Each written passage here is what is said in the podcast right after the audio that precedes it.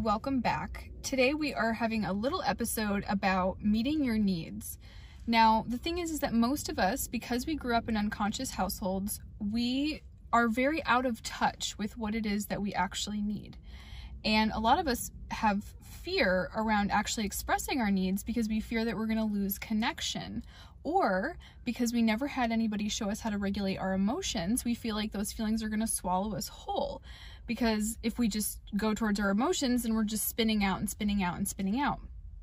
And so the missing piece here is that the emotions are supposed to be designed to basically inform your forward movement. So we listen to the emotions so that we know what need is not being met, so that we know what needs to happen.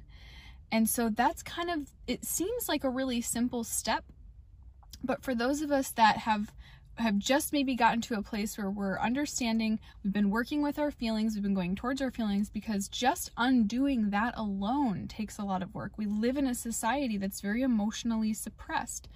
So just even going towards your feelings alone when you've been told that certain emotions are not okay is is its its whole own thing.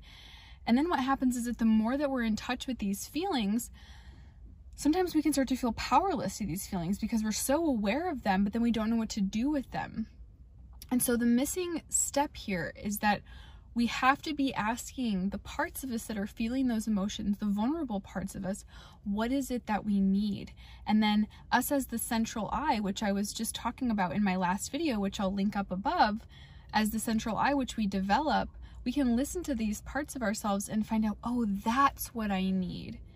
And so that is a very, very crucial step. So if you're somebody who has been afraid of your emotions um, because you feel like they're going to swallow you whole, it's because nobody ever helped you to resolve that. It's just like, oh, either either I'm going to just deny that that's how you feel, ignore that that's how you feel, or if I'm allowing you to feel that way, then maybe I'm not helping you to resolve it. So it feels like it's this big out of control thing. So we have to remind ourselves that it's about ultimately finding out what that part of us needs so that we can then take the action. And that is when we feel like we are stepping back into our power, where we feel like we have control over really what's happening to us because we're allowed to have boundaries. So that's a really important thing that I just wanted to come on and express today that if you're somebody who struggles with even owning the fact that you have needs, it's because you weren't allowed to have boundaries because you can't unneed something that you need. You're never going to be able to do that. You have to find a way to meet that need. And that's what the emotion is for. So if you're scared of your emotions and you feel like it's going to swallow you whole, it's not going to swallow you whole. It's just going to point you in the direction of what it is that you need.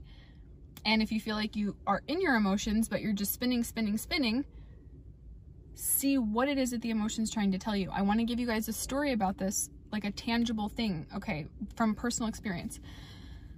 So, right, I'm somebody who struggled with addiction nearly my whole life. Um, and basically, what happened was I, I was on the phone with a friend of mine who's a psychotherapist, also into this kind of work.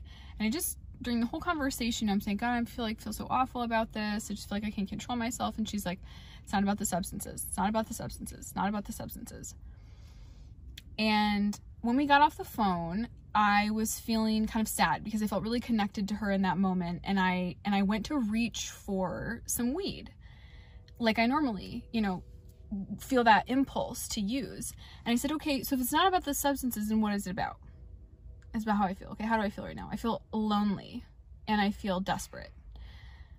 Okay, well, if it's not about the feeling, like what is the feeling? What, okay, so I'm just gonna sit here and feel lonely and desperate. No, it's telling me that I need people. And so I had this like, oh, moment because what I had been doing for days and days before that was telling myself, tomorrow I'm going to go into my emotion. So for those of you who are into this kind of stuff, who are watching this, like watch this part of yourself that's like, I'm just going to go feel my feelings. I'm going to go into it. But then you're not actually listening. Do you know why the parts of me, there were parts of me that were like, fuck no.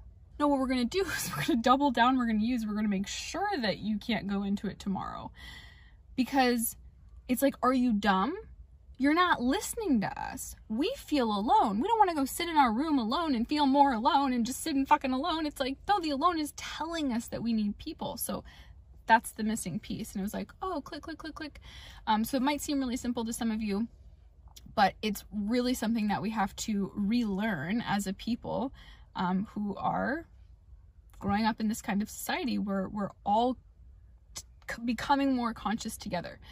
Um, and these things are things that we have to, it's not a linear process. Like we, we go back and we kind of relearn in pieces and steps.